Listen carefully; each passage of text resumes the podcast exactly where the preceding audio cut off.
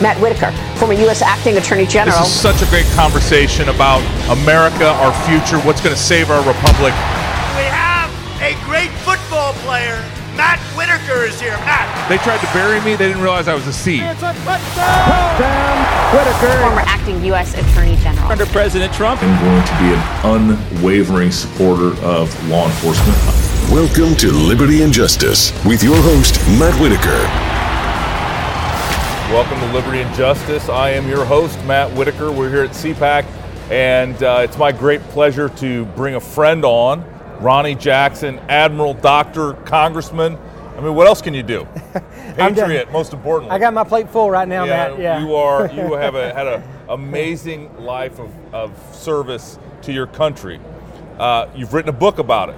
I so have. tell me, tell me about your book. So the book's called Holding the Line, and uh, it's uh, it's a book just about my life in general, but it focuses a lot. It starts out with uh, what really happened on January 6th on the inside, because you know I was on the floor of the house when that happened. So it's my perspective on that, and then it you know goes into me growing up a little bit, my time in the Navy, uh, you know my time with the Marine Corps in Iraq. And then it goes into my uh, time with three administrations, uh, taking care of President Bush, President Obama, President Trump. Talks about my VA nomination. Uh, talks a little bit about some of the COVID stuff, and it's just got a little bit of everything in there. But a lot of stories over uh, the last well, 30 I mean, years. How do you condense that, all those stories into a book? Yeah, it was hard, and it's you know it, it's not as big as I thought it was going to be. But I I got another one to write after this one. I'm going to have to fill in some gaps. I, I kind of hopped around a lot, so but I kind of hit some of the high points. But I think uh, it's an interesting read. And did you include pictures from all those? I did. A, there's a, there's a bunch of photos in there. Yeah, I bet that. I bet it was hard to pick the right ones. Yeah, yeah. There's a lot of them. I have uh, quite a few over uh, 15 years at the White House. Uh, accumulated quite a few photos from all over the world. So, but we put a few in there. As someone that has been doctor to three U.S. presidents, I know that you have, uh, you know, sort of like everyone on the right has been criticized because you've observed what we've all seen from Yeah. President Biden and and think that you know he may have some cognitive decline. He may be prescribed certain um, medicines that are you know ha- uh, uh, helping him perform. But you know that's you obviously you didn't you haven't examined Biden. You don't have any idea what his current status is. But uh, just generally, as someone that's been a doctor to presidents, how concerned are you that we might have a president that isn't fully cognitive and, and able to do his job, you know, really 24 hours a day? Well, I'm, I'm very concerned about it. I'm concerned as a citizen, you know, of this country because I think it's becoming a national security issue for us, quite frankly. And I was saying it back when he was candidate Joe Biden, and you know, I wasn't getting a lot of traction on it. People, uh, you know, uh, were questioning, you know, why I was saying that or. You know, but now the whole world sees it. It's on display for everybody. You can see what's going on overseas. Uh, you know, our, our reputation uh, abroad is just taking a huge hit because of this man's incompetence. Uh, and you know, domestically, we're getting destroyed. I mean, whether it's crime or the price of gas or our southern border, uh, these are all just huge issues for us. But I've been saying it since he was candidate Joe Biden. I said at the time, I said, you mark my word, another two years, it won't be Ronny Jackson talking about it anymore. It's going to be the Democrats talking about it because this is not going to get better. Joe Biden's not a fine wine. He's not going to get better with time. All of these diseases, whether it's Parkinson's or Alzheimer's or multi-infarct dementia, like you said, I'm not his doctor. I'm not making a diagnosis. You don't have to be a physician to see what's going on with him right now, and everybody sees it. But all of these diseases get worse with time, not better. And he's going to have fewer and fewer good days as time goes on, more bad days. They're going to have to really work hard to keep him out of the front of the camera. But eventually, with two and a half years left, they are going to have to do something about it before the end of this term. So I honestly do not think he'll make it to the end of this term. Yeah, and one of the stories you famously tell in the book is that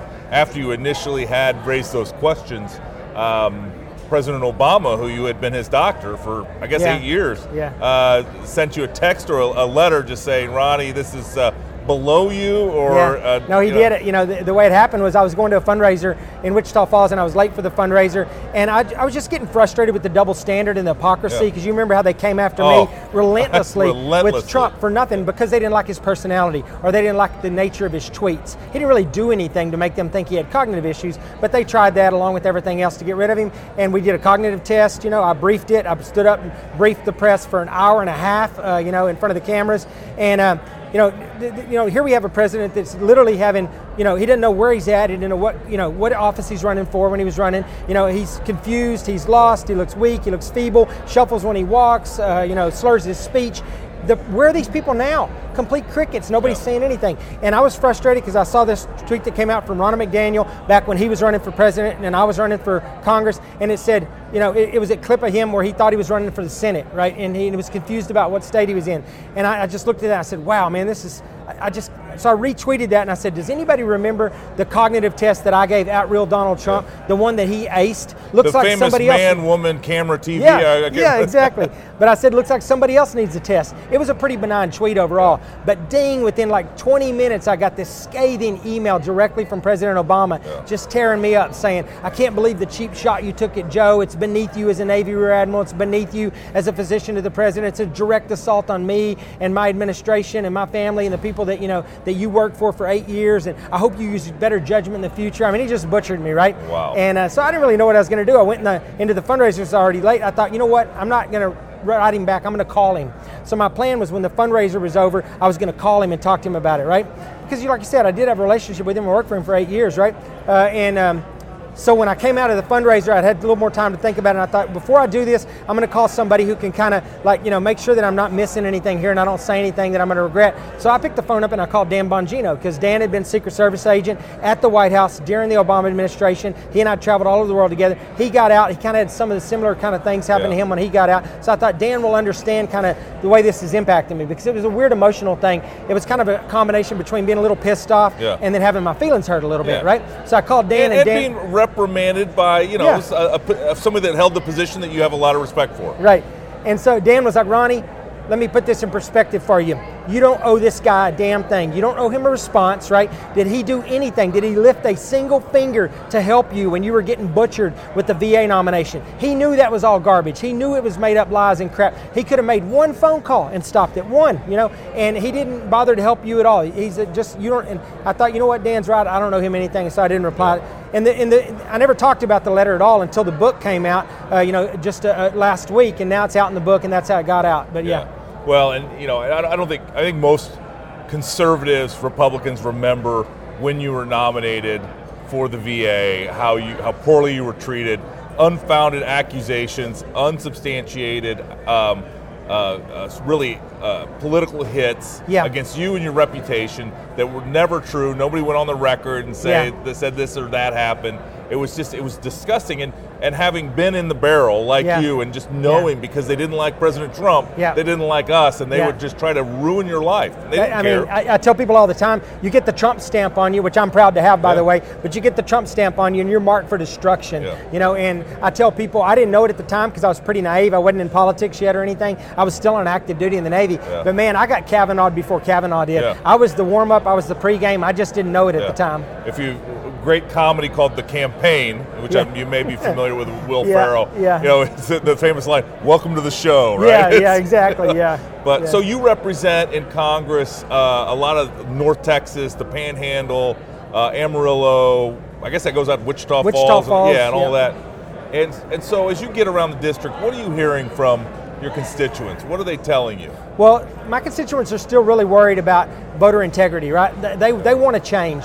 I mean, they do not like where we're at right now, but they want to know if they go to the polls and they vote that it's one person, one vote, and that there's not fraudulent votes, you know, Yeah. all over the state that are undermining or taking their vote away from them. So they're worried about that. They're worried about the economy. They're worried about the price of gas. I mean, my, my constituents are hardworking, blue collar people, farmers, ranchers, and, you know, they, they can't afford to gas their trucks up. I mean, in my district, gas is huge because, you know, you got to drive 40, 50 miles sometimes just to get to, you know, from your house to, to your tractor where you work and, and, and, and 50, 100 miles back, you know, round trip.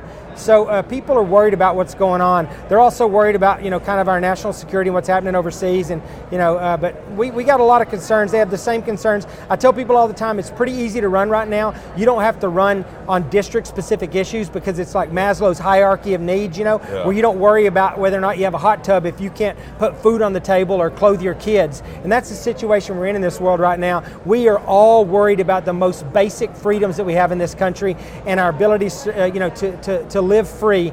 Uh, and we're not worried about district specific stuff. We're all on the same page right now. Yeah.